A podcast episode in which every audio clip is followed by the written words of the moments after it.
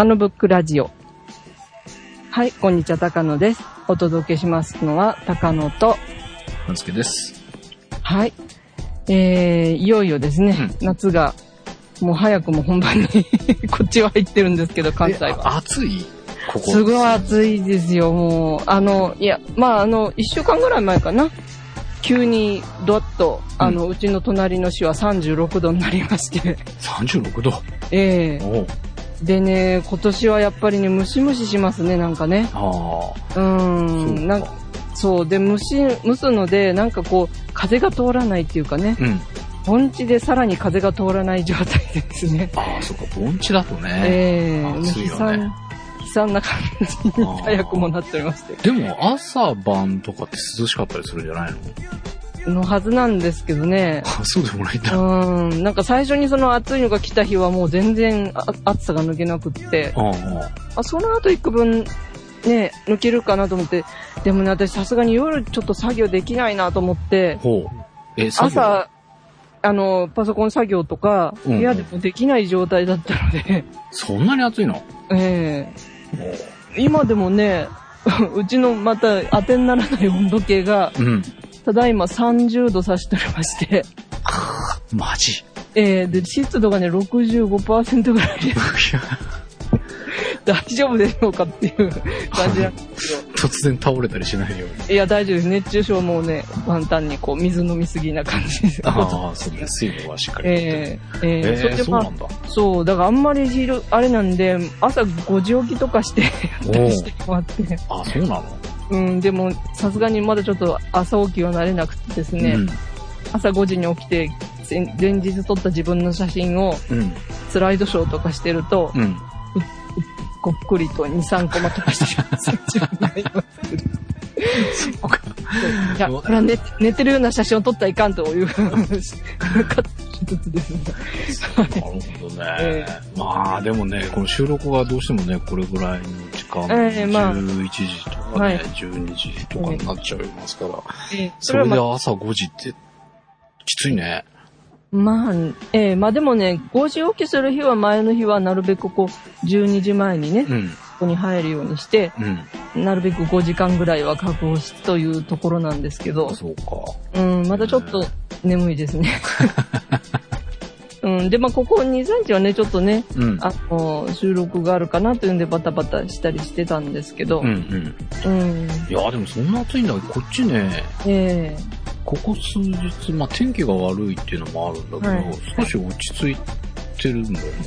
ちょっと、うんあのー。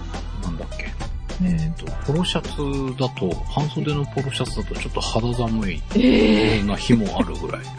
嘘、私なんて今日に、に、2回着替えました。そうなんだ。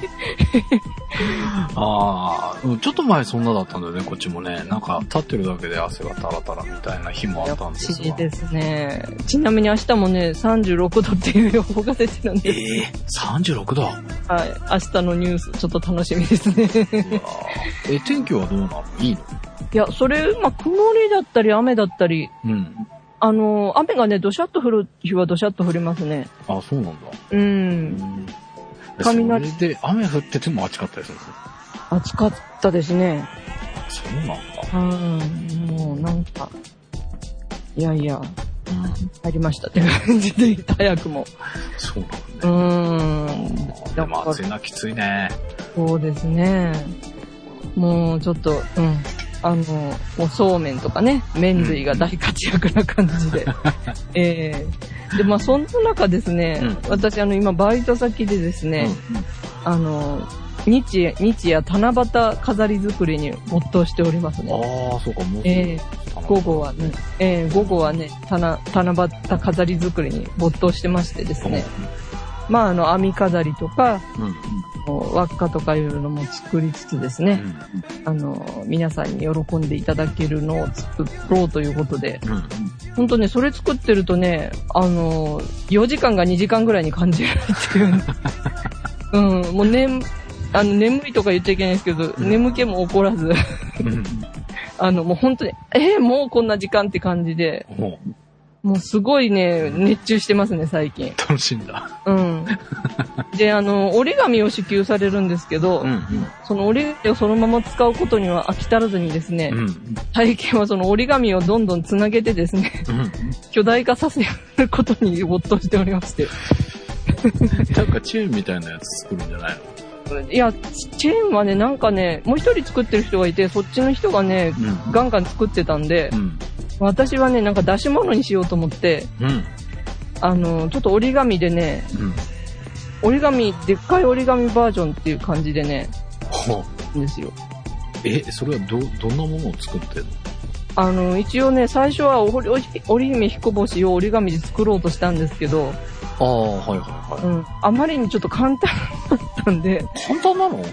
折り姫彦星簡単なのしか今ちょっと手に入ってないんですよ、こう折り方が。うんんで、あの、どうしようどうしようって折ってるうちに、うん。うん。あの、それ、あの、その編み飾りなんか作ってるとですね、うん。どうしてもあの、折り紙で余っちゃう色があるんですよね。はいはいはい。それっていうのが黒とか灰色なんですよ。ああ、なるほどね。うん。うん大量に黒とか灰色が出てきまして、うん。でどうしよう、これ黒灰色、どうするよって感じで、黒の編み飾り作ってみたりとか、苦しまで、黒とうん、黒の編み飾りを作る前に、うん黄色い紙をはわはあの貼り合わせて、うん。タイガース編み飾りを作ろうとして、書いたりとか。それ関西だから許されるあれだよね。うんでもね、なんかね、すごいね、うんあの、鋭角な感じになっちゃってね、阪神じゃないんですよ。なんでそれ？なんかね、虎っぽくなくって、かっこいいんですけど、うん。で、阪神といえばカープも作んなきゃと思って、高野さん的にはね。えーで、うん白と赤で、あの、混ぜて作ったら、そっちはかっこよかったんで採用になったんですけど、え、その阪神もどきは不採阪神用なの？の時は不採用なんですよね。で、なんかバラバラに切れた折り紙がちょっと余ってる感じがこう、そうなんだ。あったりとかするんですけど。無理に使わなきゃいいんじゃないの？いや、でもやっぱりね、で、うん毎年毎年黒が溜まってってるんですよね。ああ、なるほどね。うん。で、その枚数がもうね、十何枚とかになってって、うんうん。黒を使わないとダメだと思って、うん。まずそれをね、さっきも言いましたように、ちょっと4枚とか6枚とかつなげて巨大化させまして、うん。で、あのね、一つはいいのがあったんですよ。うん。あの、クジラさんを作りまして、ああ、なるほど。うはん。い。で、七夕になんか関係あるの？いや、あんまり夏っていう感じで、海だからいいだろうって感じで、クジラ作ったらそれがなかなかいい子って、あよかったんだ。うん、なんか一匹じゃもったいないと思って、うんもう一匹作ったんですよ。もう一頭か。うん。うん。で、その2頭作った段階で肌と気がつきまして。じゃあこれを織姫さんと彦星さんにすればいいやということになりましクジラのオリーブ。た。そうそうそう。で、まあ一つはちょっと普通に作っ、麺とか入れて、うん。もう一つは、うんこう、女の人らしく、うん。まつげとかつけてみた。あ あ、なるほど。で、あの、えあの、織姫クジラを作りまして、うんうん。で、まあそれに、あの、あの、味を占めてですね、うん。今度次に余ってる色が茶色だったんですよね。ほ茶色もまた大量に余ってるんですう。うよ。ん。どう考えてもね、うん編み飾りにしてもちょっと、編み飾りのね、うん。あの三角のじゃなくって、平たいやつならまだ編みってね、うんあの茶色のもあるからいいんですけど、うん。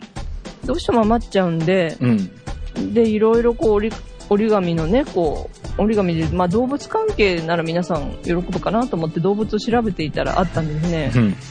あの、イノシシが あでも、そ、イノシシそっちあれだもんね。そうそうそう、ねノシシ本場だし、うん、うん。まあ皆さんイノシシね、あの、畑もあるし嫌なやつだってみんなよさん言ってらっしゃるんですけど、うん。まあここは一つね、うんご愛嬌でイノシシ一つ作ってみようと思ったら、まあそそれもハマっちゃって、で、その茶色でもう一頭作って、うん。で、そっちにはリボンかなんかつけてみて、それも、あれなの？そうそうそう。それで、あの、イノシシのオスの方にはうん、ヒゲかなんか生やしたりして、おおでそれも、あの、織姫イノシシ。彦星、イノシシなんだ。えーでなる、で、それでもまだ、あの、黒が余ってたんで、ほどね今度はペンギンを作って、うん。で、それは、織ひ、織姫ペンギン。ロコシペンギン知ってまして。うん。で、今日作ったのはね、何だったかな？あ、今日はね、ジョーさん作ったんですよ。灰色が余ってるから。色が余っちゃってるから、ね。えーそれはね、あの、それはちょっともうリボンとかの手は使うとワンパターンなんで、うん。今度はね、あの、花を作って、おおなるほどね。花をね、こう、うんあの、メスのね、象にうん。花をちょこちょこっとつけたりして、うん。なんかね、最近その折り紙ハマっちゃって、うん。それ4頭ぐらい作ったら大体4時間、4時間もかかんないのかな。うん。なんか、は紙貼り合わせてるところからやるんで、うん。他のこともやりながらなんで、うん。あっという間に午後の時間が過ぎちゃって。いいね。折り紙してうんて仕事終わるんだ。そうそうそう。みんなから仕事してないだろうって言われるんですけど。いや、これは仕事ですから。皆さんを喜ばせるためにってことでね。もうすごく楽しい 午後ですね、最近は。うん、でも残念ながらね、しあの、7月の頭からこう飾り付けするので、うん。ええ、あの、そろそろ制作時間も終わりになってしまう。なるほどね。じゃあもう、そろそろ、うん。そのお楽しみの時間もなくなってしまうと。ってしまうのがね、残念なんですけども、うんまあ、飾ってる間にもちょこちょこ作って飾ってやろうかなとか思ってるんですけど。えなるほどね。まあ、はいな、な何かをこぎつ、あの、なんだ、こぎつけてじゃないや、なんて言うんだ。えー、こじつけてねこ。じつけてか。うん。まあ、あのね、あの、人類、地球の生き物皆、うん。ね、あ愛を求めているといううんん。ですかね、オール、オールニーズラブというね、昔言った人もありますが、うんえ、それを表現してみようかなということで。七夕が終わったらお盆で、お盆が終わったら秋のなんか飾り付けして、ね。うん。毎月なんかやってればいいじなんですかね、なんかやりたいんですけどねゃ。ん。うん。うん。まあね、他の業務もありますね。あそう、今日もう一つ作ったのはね、うん。あの、なんか恐竜を作りましたね。で、恐竜は男の子はピン、青で、女の子はピンクの竜ですね。なるほどね。もうだどんな関連性があるのかよくわわかんない。かんないんですけどね余っ。た色ってことだね。まあ、まずそこから出発したって感うんじで。ええもうちょっとね、消化させたいんですけどね。なるほどね。うん、あと半身、その編み飾りをなんとか作ってですね。なんとかしたいんですけど、まあ、そうなるかわかりません。なるはほど。い。ええはい、ということで、えっ、と、今週はですね、ちょっと、えー、告知がありますので、えー。今週は、えー、告知の話でいきたいと思います。はい。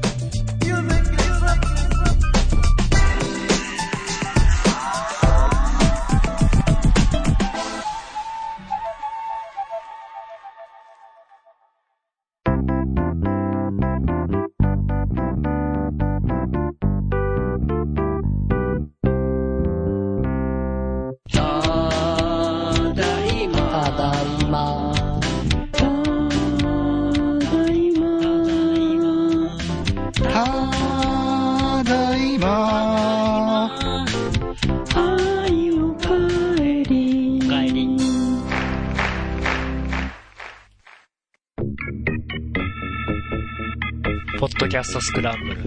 ただいまは、毎週土曜日配信。ラ、フロー、予測、フロー。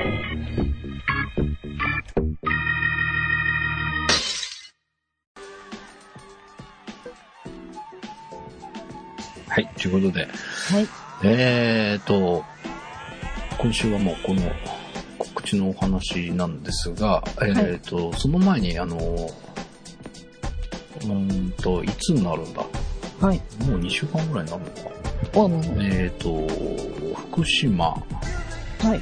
と宮城。おおの方に行ってまいりまして、はい。えー被災地の様子をちょっと見てきたので、そこら辺のお話を少し、はい。えーしたいと思うんですが、まあ、はい。あの、先、先週でしたっけ？あの、ええ節電の話とかね、そうですえね。ーこの番組でもしてきておりますが、はい。えーまあ一つには、えっ、と、この番組にもメールくださってたんだよね、ぐっちさん。はい。えーまあ、フォトスクランブルとかね、いろんな番組にメールくださってているリスナーさんなんですが、まあ、宮城の方で、えー農家をされていると。いうことで、もう震災の当日にね、夜、もう10時近かったのかな、はい。えー無事ですということで、うん。えー連絡をいただいたりとかはい。していたので、ええ。まあ、あのーまあ、無事なのはね、電話いただいて確認を取れてたので、分かっていたんですが、まあ、その後ね、えーまあ、田植えに備えて、ええあのー隆起してしまった田んぼとか、まあ、陥没してる箇所とか、修復とかで、えーうん大変ご苦労されているとはい。いうようなお話も伺っていたので、まあ、どえ。えんな感じなのかなって。まあ、一度ね、まあ、その震災に云々なしに、え。まあ、ブチさんの、えー農作業してる様子なんかも見に行きたいなっていうのは、ええ前から思ってまして、えはい。で、まあ、こういうことになってしまったのもありますし、ちょっと、えええー震災に関して言うと、えー僕は阪神の時にね、はい。えーすごい後悔をしまして、うん。あのー関西、うんと、そう、うーん、大阪？兵庫、ええどっちだ？はい。兵庫ですね。し、えっ、と、高速のサービスエリアが塩、ええ塩、いや、なんだっけ。塩、私も出てこないですけど。なんだっけな。ああ、忘れちゃった。や、ヤシオじゃ、じゃなくて。宝塚の近辺のサービスエリあア、塩なんとかし、すいません、関西なんで出てこない。出てこないね。えええー、まあ、宝塚よりちょっと北に上がったところの方が、ちょうどえ僕の家にいたんですよ。はい。で、えー朝のニュースを見て、えー慌てて、その方は、その日のうちに、こう、うまく夜行バスに乗って、うん。えー現地に戻られて、で、その後、まあ、被災地でね、えーええ。会社の、勤めてた、その当時勤めてた会社が、あの、食料品を扱ってる会社だったので、えーそれをもう配るっていうことで、えー被災地の方で、あの、阪神大震災の時には、そういうことをされているのを知って、知ってたというか、あの、はい身近な人がそういうことで頑張られていいて、なんか自分もなんかできないかなっていうのを思いつつ、は結局行くこともなくで終わってしまったことがすごく後になって後悔したんですよ。えーまあ、阪神のね、えー震災の時に行って何ができるって、まあ知れてるとはいえね、こうえ何もせずにその、大変な時期を過ぎてしまったっていうのをすごくずーっと尾を引いてて、うん。やっぱ一回言っとくべきだったなーっていうのがずっとあったんで、うん。で、今回の震災もね、何かあの、何ができるっていうことではないんだけど、はい。えーまずは一回現地を行って、その様子を見て、えーまあ、自分が何ができるかみたいなものをちょっと考えなきゃいけないなっていうのがずっとあったので、はい。で、まあ、えーちょうど100日を迎える前、ええ帰ってきた翌日が100日やったのかな。うんえーそれぐらいのタイミングにはなってしまったんで、まあちょっとやっぱりね、行って出遅れたなっていう感じはあるんだけど、はい。まあでも、あの、遅れたなりに、まあ行けてよかったなっていうえー感じはしてます。え。ーと、まああの、震災当初からそこら辺の街の様子を知ってる人に、からすると、これでもだいぶ片付いたんだよっていうお話をね、えーいろんな方から聞いたりしたんですが、はい。でも僕らからすると、あの、本当にね、えーそのまんまっていうか、あの、まあ、場所によってはね、その道路が、と、まあ、道路が通れる自体、もうだいぶそこら辺は片付けが進んでいるっていうことだとは思ったんだけど、はい。でもね、あの、海岸ペリだから、ええ。あの、もっと北の方に行くともうだだっ広いところでっていうところもあるんだろうけど、うん。要は山が入り組んでるようなところで海岸ペリにできたスペースに集落があったりするところって結構あって、はい。えーそういうところはね、もう本当に、あの、まあ、どっか避難されてたりとか、まあ、うん亡くなられてしまった方も多数いると思うんですけど、はい。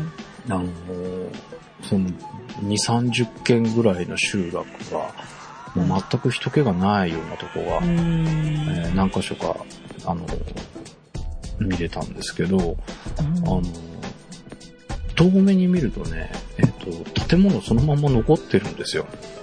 はい。で、えー近づいていくと、ええもう中身がごっそり、うんなかったりなかったりね。えーっと、もう家財道具がもうぐちゃぐちゃになって、もうそのまんまこう手をつけられないような状況っていう、そのまんま置いてあるお宅がいっぱいあって、あもうなんか全然進んでないんだっていうか、うん。まあ大体3ヶ月過ぎていて、ええ。で、この状況なのかっていうのがすごくショックでね、えーなんか、まあ、すごく時間がかかるだろうっていうのはね、えーいろんな報道でもありましたし、うん、すごく頭で分かっていたつもりなんだけど、やっぱり目の当たりにするとね、うん。あ、こういうことなんだって、なんか、あのー全なまあ、現地の人からするとだいぶ進んだよとは言うんだけど、あのー全然こう、まだまだ、それ以前の生活に、を取り戻すっていうのには、ほど遠いというかね、うん。あのーまあ、道が綺麗になったりとかいろんなことはあるんだけど、はい。うんその震災前と同等、まあ同じじゃないかもしれないけどね、再構築して、あの違う形で復興していくのかもしれないですけど、まあ同じレベルでこう、生活ができるようになるのって、こう、もう何年先なんだろうって、ちょっと想像もつかないようなね、うん。えー感じの、うん、どこを見てもそんな感じだったので、非常にショッキングだったというかね。えーまあ、ニュースでも時折やりますけど、あの、え震災当初ってもうずーっとそればっかりやってたじゃないですか。そうですね。でそれがまあ普通の番組が入るようになって、うん。えーちょっとやっぱりそこの被災地を意識する時間が減ってたような気がするんですよね、はい僕自身が。ええで、うーん、だけどやっぱりその向こうに行くと、もうラジオも、うんまあ、新聞も見させてもらいましたし、えうんやっぱりまあね、生活してるその場所はもちろんなんだけど、もう、えまさに現在進行形で、そうでしょううね。んその被災している状況の中にこう生活があるわけだから、まあうん当たり前といえば当たり前なんだけど、はい。でもやっぱり意識としてみんなね、その各メディアなんかも、ねあの、今の被災地の中でこう必要な情報とか、うん。えーお互いを励まし合うようなね、番組とかっていうものが作られていて、うん。ああもうなんかすごく温度差があるなっていうね。うんちょっとこう、目を背けるっていう言い方するとちょっと違うかもしれないけど、ええはい。うんやっぱりその、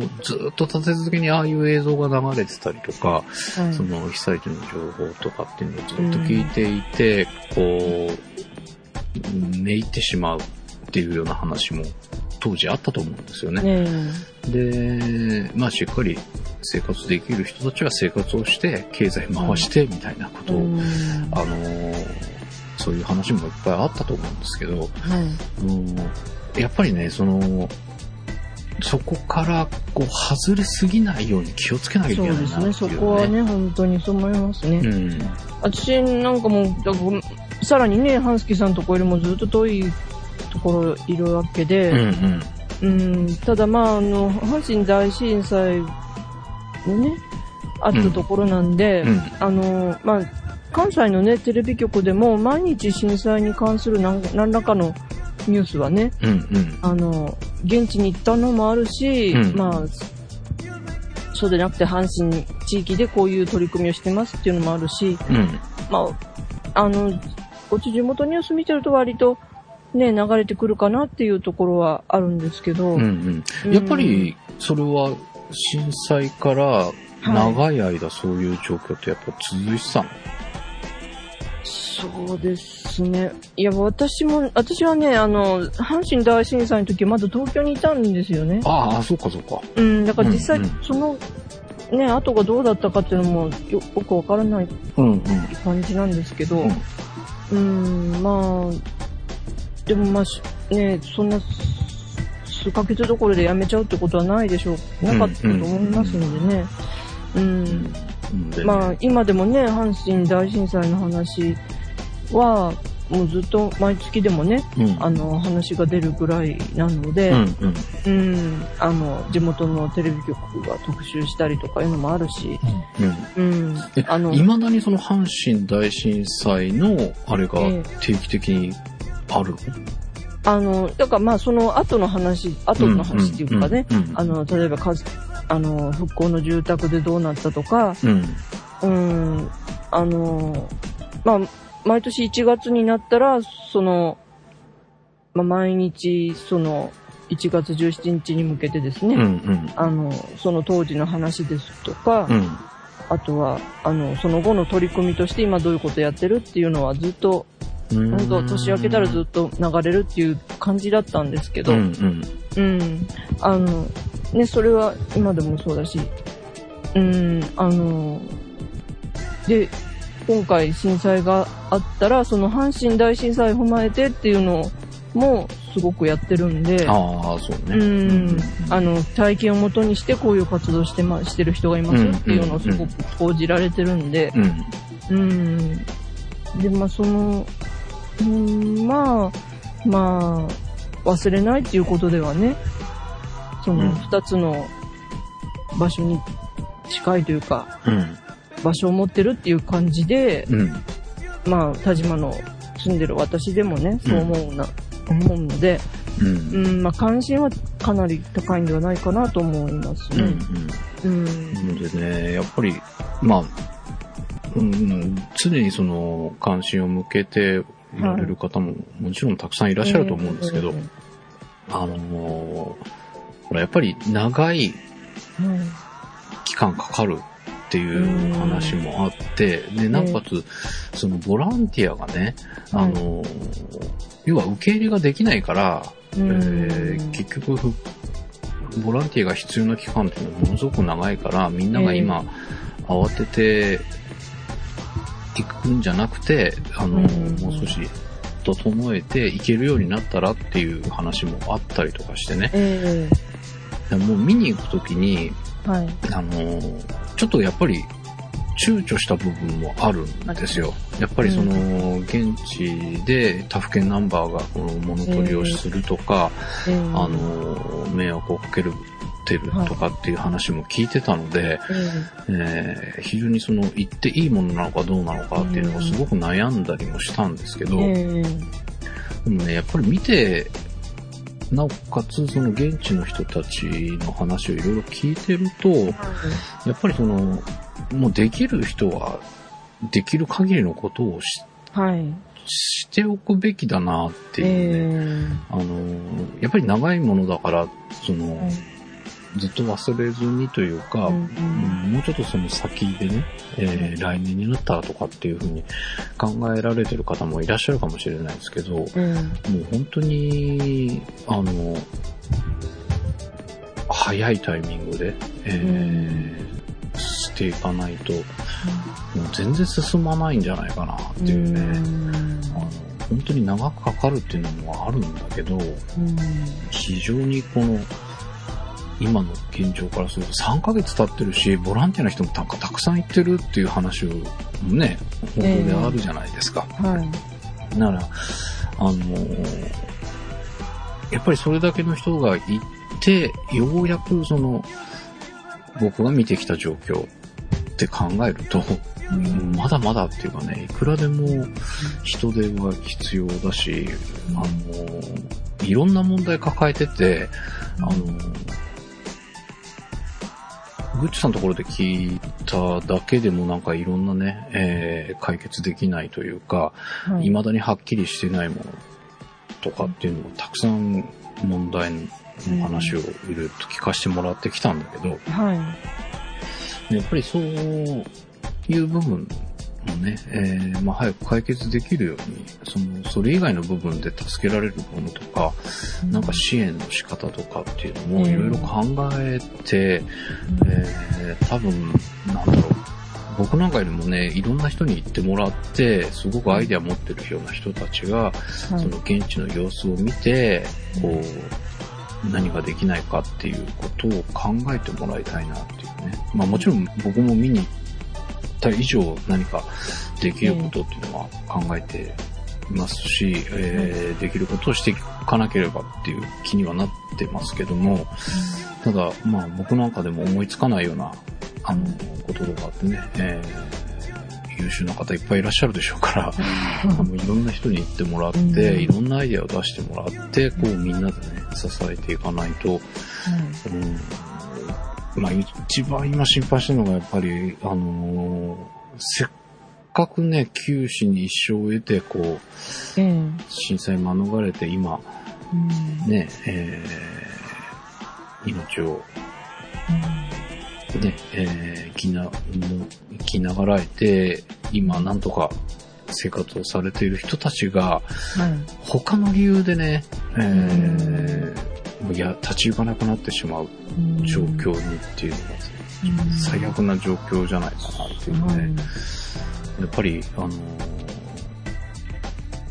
福島の方は、まだ仮設住宅が建ってないところもあるみたいなんですけど、福島の方はええ。かなり、えー仮設住宅の方が、ね、進んでるそうなんです。うんただ、やっぱり仮設住宅入ってしまうと、え食事から何から、えー自分で賄わないといけなくえなる。ええそうみたいですよね。ねで、まあ、その福島に限らずだと思うんですけど、要は、避難所にいられる限り避難所にいて、まあ、使わなくていいお金をなるべく温存するために使わないようにっていうことで、あの、仮設住宅があるにもかかわらず、うん、はい。その、うんプライベートもないとか言われて、ね、いろいろ問題になっている、その、不便な避難所を選んでる方がまだ多数いると。うんただ、それも、えー福島って聞いた話だと、もうすぐ、その避難所も、え閉鎖にー閉鎖になるっていうね、えーいやおうがなしに仮設住宅の方に入らなくてはいけないっていううん。状況もあるみたいなので、そうなると、じゃあ、どうやって生活してこうってなって、まあ仕事があればいいんですけど、うん。仕事もね、まあ会社ごとええ潰れてしまっていたり、はい。家もなかったりっていう状況の中で本当に生活していけるのかなっていうね、そこら辺もすごく心配なところではあるんですけど、うんはい。うん、あのーやっぱりだから、できる限りこう、ほんの少しずつでもみんながね、えーもう一度意識戻して、ええーできる支援っていうかね、はい。えーそういった形を取らないといけないなっていうのはすごく感じて帰ってきましたので、えはい。えーちょっと自分もね、含めて何かできることをというふうに考えております。えーちょっとね、皆さんももう一度、こう、まあ忘れてる人はいないと思うんだけどね、ねえ意識としてちょっと外れてるかなとかいう方はもう一度ちょっとね、その、被災地の方にも意識を向ける時間を少しもうちょっと取っていただいて、今こんななんだっていうのをね、理解していただいて、なんかアイデアとか、なんかできる支援とかね、考えていただきたいなと。なんかね、あの、ボランティアセンタええ。ーがまあ、あの、あって、やっぱボランティア行くってなったら、そこを経由してっていうのが一番だと思ってたのね。ええ。もちろん、あの、そこを経由することによって、何か向こうでのトラブルとか、まあ、怪我とか、何か事故があった時に、保険に入れるんだよね、確か。ねえ。団体だとね、入れる、ん。はまあだ、そういうね、ちゃんとした期間ですからね。うん。うん。通しやすいんでしょうね。えー、まあ、例えば、1日だけなら時間が取れるっていうような時には、やっぱりそういうことを経由して、えー、効率的にね、何か、その支援になる作業とか、お手伝いとかっていうするのが一番いいのかなっていうのは変わりはないんですけど、はい。えー現地で聞いたのはね、えーとええそういうボランティアセンターじゃない、ええ。えー独自で、えー物資を運んでる方のお話をちょっと聞くことができたんだけど、はい。あのーやっぱりね、そういうボランティアセンターとかから、こう、はい物資を配るときに行き届かないところがどうしても出てるんだって。うーん。で、そういうところにもう個人で、えー物資を集めて、はい、えー、と、独自でそういうところに届けて、えーそういうところに行った時にこう、何が足らないとか、えーこういうものが必要そうだとかいうのを、まあ言ってお話をして、で、はいもう一度次行く時にそれを用意してきたものを持っていくとええいうようなことをされている方もいらっしゃるみたいなんですね。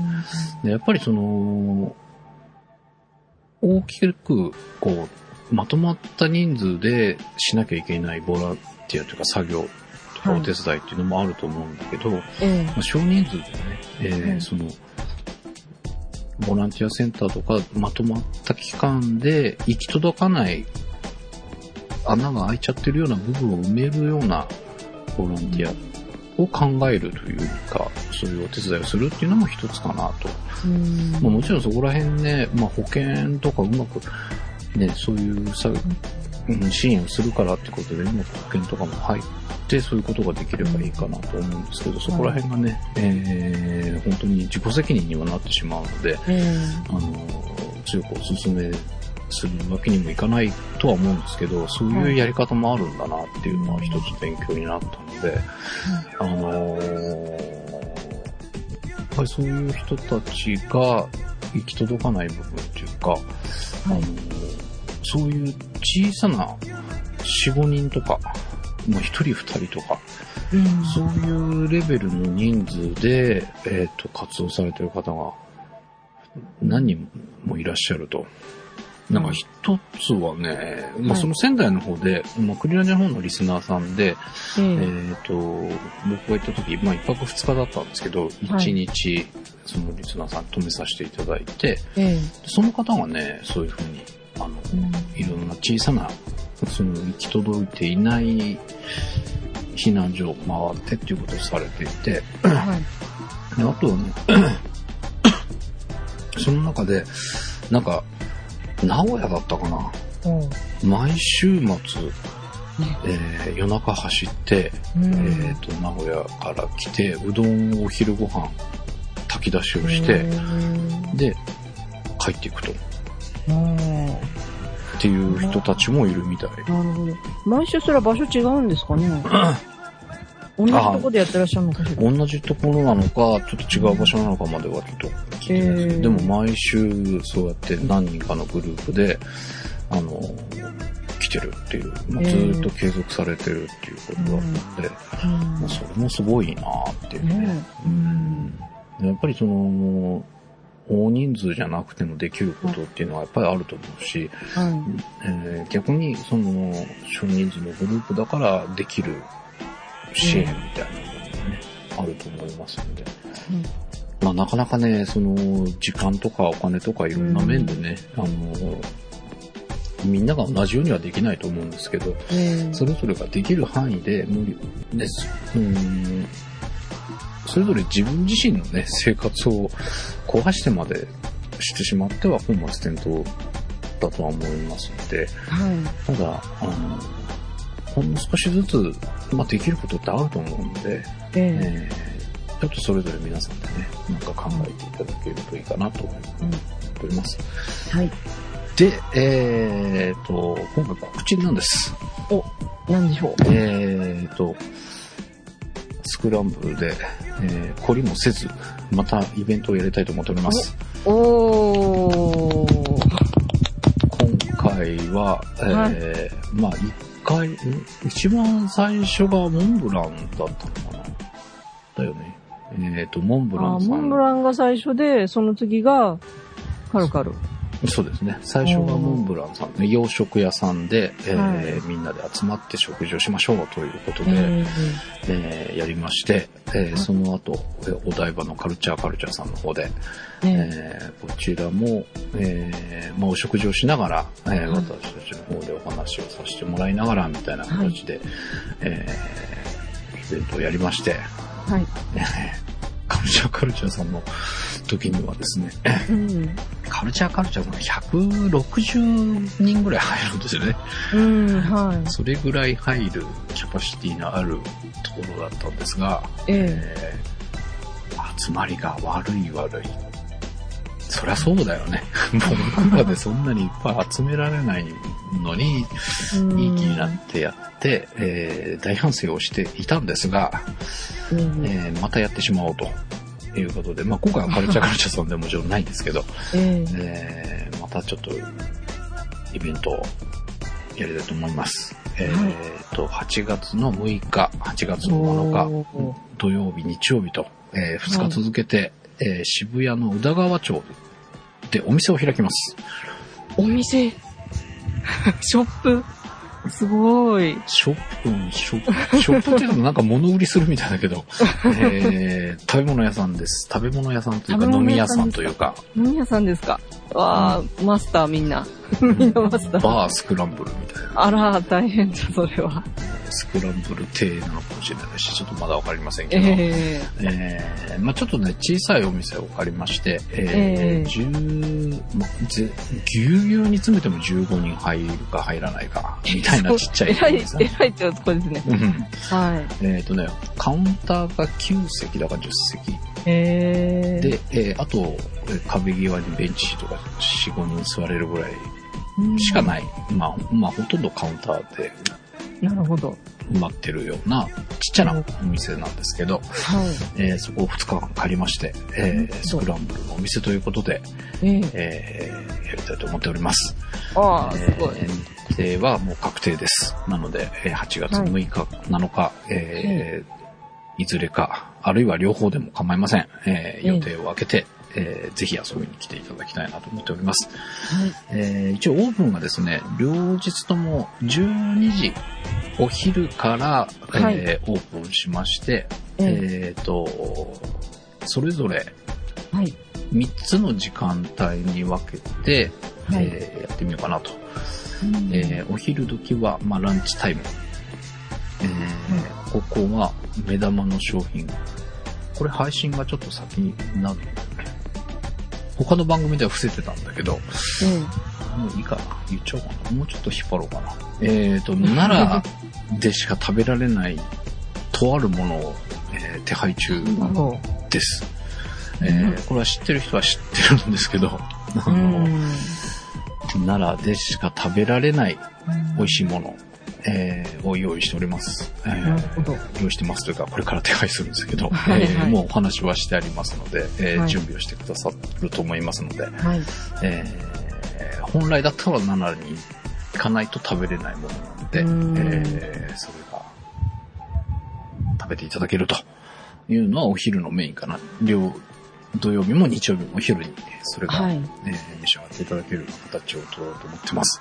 はい。で、えーと、お昼が12時からはい。2時半までええやっております。なるほど。で、えー2時半から3時半、えー休憩タイムなので、ちょっと一旦うん締めさせていただいて、はいえー3時半からええ6時はい。までの間、はい。あれ ?3 時半、4時半、5時半、6時だね。はい。6時までが、えーティータイム。ティータイム。ここの時間をええ何にしようかなっては思っているんですが、まあ、えーと、スクランブルの、えーどの番組かが入ります。それぞれ。うん。番組の時間帯を設けようと思ってますので。えーフォトスクランブルの時間、えーみんなのダイエットの時間みたいな感じで、えーその6つの時間帯のいずれかに、えーその番組のパーソナリティが来て、えーその番組の時間、それに関係した何かを楽しんでいただけるような形を取ろうと思っております。はい。えーっと、まあ、まだね、えー全然具体的な打ち合わせはしてないんですけど、えーざっくり言うと、フォトスクランブルでは何かこう写真を見ながら、えー写真の話うん。で、なんか小関さんが持ってる、はいなんかマニアックなカメラを持ち込むかもって言ってましたので、なるほどそんなものを見ながら、えーお話をカメラバー。カメラバーみたいなね。カメラバー。なんかでもね、そういう番組ごとの時間帯作ると、そのテーマでこうね、みんなで同じ共通のテーマで話ができて面白いんじゃないかな。そうです。ね。ね写真好きが集まって写真とかカメラのね、えー話をしたり、はいえーダイエット頑張ってる人たちが集まって、ダイエットのことについて語り合うと。また体操やるんじゃないでしょうね。あ、体操やるかも。あ、そうだ。あのね、あの、ムーバレックスがね、やっぱりね、あの、え独自の進化をしているんじゃないか疑惑があって、えーお台場で私も習ったんですが、えどうもハンスケのムーバレックスは、独自進化をして、ムーバレックスじゃないものになっているんじゃないかいう疑惑が。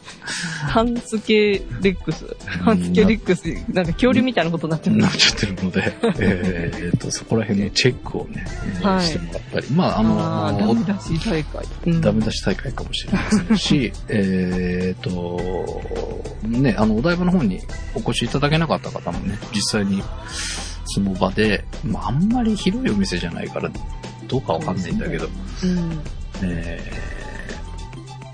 ーまあ、あの、できる限りね、その動きを見てみたり、まあ、はい永井さんと直接会ってお話をしてくださいというようなうん。感じの時間帯もね、えー今作れるようにして、打ち合わせをしております。はい。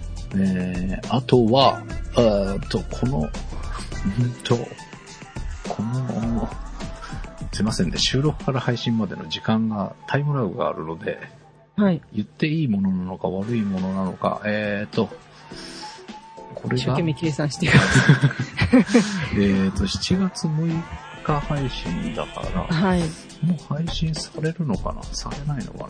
あ、配信されてるのかな？新番組が、なんだって？まもなく、えー配信されてるか、これからかっていう際どいとこおろなのー。で、えーその新番組のパーソナリティもね、えーなんと登場する予定です。うんえーまあ、知ってるやつもいれば、初めて見るっていうやつもおりますので、えーまあこれからね、番組楽しんでいただく上でも、一度はい遊びに来ていただいて、えーはいその新番組のパーソナリティとちょっとお話をしていただけるといいかなと。いうふうに思っております。はい。えーコンセプトは、80年代から90年代ぐらいの、はい。えー大流行しました、ショットバーをうん再現みたいな。うんタムのショットバーとか言ってたちょっとな、行ったことあるのかな？と世代が若いのかな、高野うさん。ーん、どうでしょう。ちょっとまあなんか500円ポッキリっていうのには、500円、ワンコインでどうのっていうのはありますけど、うんうん。ショットバーっていうのはね、ないかもしれない、ああ、そうなん。だ。うん、えい、そもそも高野さんってお酒飲むの？や、昔はよく飲んでたんですよ。あ、そうなんだ。うん。ーもう、あの、スノーさんに聞いていただけるとよくわかると思うんですけど、うん。その頃はよく飲んでたんですけど。最近はね、うん。あの、飲むと悲しくなるのって感じ。今日もね、うんあの、最近うちの母がね、うん。なんかわけのわからない梅酒か梅ジュースを出してきて、それのなんか総ざらいかなんかをやってたのう。を、うん。その梅酒をね、父がね、なんとね、片焼きそばに入れるっていう暴挙に出まして、なんかね、酸っぱい片焼きそば食べたんですけど、なんかその後ね、なんか気持ち悪い気がするんで、かなりお酒が弱くなってると思いますね。えー、あ、でもまあ飲んでた時期もあったんだ。ありましたね。うん。やっぱ、うんでもやっぱちょっと世代があれなんだね。少し若いんだね。僕らがかもしれませんね、二十歳から、二十歳ってことないか、24、5ぐらいだったのかな。はいすっごい流行ってんね、ショットバーって。あと。プールバーとかね。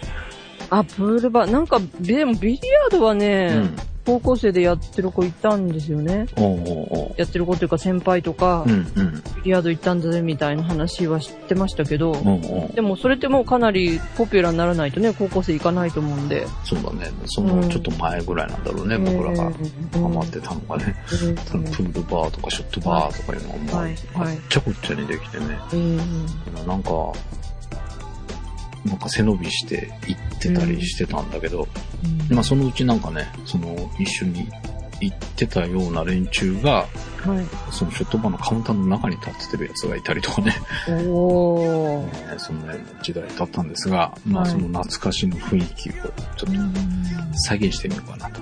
なるほど。えーなので、まあちょっとチープというか、ええあの、厳格なカクテルみたいなのは作れないんですけど、えー一応カクテルもね、メニューとして用意しようと思ってます。えーその時代にですね、はカウンターの中に入ったやつがおりまして、い。なるほどえ。ーそいつにですね、うえんーレシピですとか、えー聞いておりますので、うん、はい。なんかね、タキシード着てさ、えあの、シーカーをシャカシャカ振るとかいう厳格な感じの、あれはできないんですけど、えなんかね、あのシェーカーってさ、はい。あれなんだって、あの、そういう、なんていうの、ピシッとして、こう、ええ両手でこう、ね、かっこよく振るっていうのも一つのスタイルなんだけど、えなんかジーパンに T シャツで、もうええ自分の腰の横に片手でうん。ラフにシェイクするのも一つのスタイルだから、そっ。ちだったらできっしょ、みたいな話で、いろいろね、流派があるってことですね。それでいいんだとか言ってうん。まあ、要は、ミックスされれば OK だから、そういうラフなやつ、スタイルでやったらって言われたので、えええーカクテルも作ります。おー、素晴らしい。なので、えーお酒あり、えー食い物も、えーその、奈良の美味しいもの以外もね、えーいろいろと考えたいと思っておりますので。まさか奈良漬けとか出さないですよね、ショットバーに。いや、漬物じゃないから。漬物じゃなかった。うん、残念。まあ、それを、奈良のものはお昼限定かあな数にもよるけど、えーうん自己化の時間帯で出せるかもしれませんが、一応はい今のところお昼ええ限定メニューということでね、はい。お昼しっかり食べていただくためにっていうことで言うと、なんとなく向かってくる人もいるんじゃないかと思いますけど、なるほど。えーそんなものを考えております。えーあとは、その、宮城県のね、ぐっちさんの方から、はい。えー現地のものをね、えーいろいろと用意していただく。手はずになっております。なので、なるほど。えーそういったものをみんなで食べて、えうん。ーもうわずかかもしれませんが、えーはい向こうのね、えー結構、その、やっぱりその、し震災後にいろいろとね、あのーものがない中で、その、えいろんなものが高騰したりしたんですって。あの、お米をコンビニの袋に入れて、5キロぐらいを3000円とか4000円とかっていう高い値段つけてう売んっ。てたりするのも目撃されていて、はい。ぐちさんとしてはやっぱりそういうのって、ね、一時期的にそういう高い値段もつくかもしれないけど、やっぱり困った人たちに高い値段で売りたくないし、うん。あの、そういう時に高く売る農家っていう印象を持たれたくないっていうことで、はい、はい。えーなんかね、減反政策がやっぱり未だにあって、うえーん。この震災後もね、その政策が残っていて、えっ、と、その減反を解除するためのお金をわざわざ払って、えーいつもより、あの、多く作付けをしているそうです。うんなんか、でもね、これだけ危害あるね、農家さんも出てるっていうのにね。うん、そうでしょう。なんかね、その減反の免除みたいなのが、他県に行ったんだって。秋田とか山形の方を免除したらしいんだよね。ああ、なるほどうね。ん、なので、宮城県内で、えっ、と、作付けできる状態の、まあ、ええグッチさんとか、まあ、他の農家さんは、例年通りの減反のあれが来てた。なんかおかしいねっていう話はしてたんだけどね。うんなんか一応、そういう、やらしてくれっていうね、あの、申し出はしてみたみたいなんだけど、ええ他府県にだけに行ってしまったらしく。うん、なんかね、うんまあでもそんな中ね、お金払ってでもやっぱりその、変な値段がつくようなことにならないように少しでも多くね、えー作りたいっていういろんな思いを持って一生懸命やられてる、えー人たちがおりますので、はい。えーそういった人たちの、えー生産物っていうものをね、えーいろんな形で仕入れて、まあ、みんなで食べてみたいなというふうに思っておりますので、はい。えーそういったものも目玉商品として用意しております。えーはいもうちょっとね、具体的になってきたらまた、えーこんなにいっぱい時間取らずに 少しずつご紹介していければというふうに思っております。はい。なので、まあ来週はね、通常の高野ブックでお話ができるかと思いますが、えーその時点、その時点で、えー決まったことをご紹介しつつ、えーはい8月6日なのか、えーえ準備を進めてまいりたいと思いますので、ぜひ、スケジュールを開けていただいて遊びに来てください。はということで、今週は告知ばっかりになってしまいましたが、い。ええぜひ遊びに来ていただきたいなと。はいということで、えー、高野、選挙してしまいました。いえいえ、夜、ありがとうございます。はい、ということで、えー、来週は通常通通り常通り頑張ってお届けしたいと、思ってます。いつも通り、はい。よろしくお願いします。はい、ということで、お届けしましたのは、半助と、はい。えー皆様も暑さにお気をつけて、高野でした。では、来週。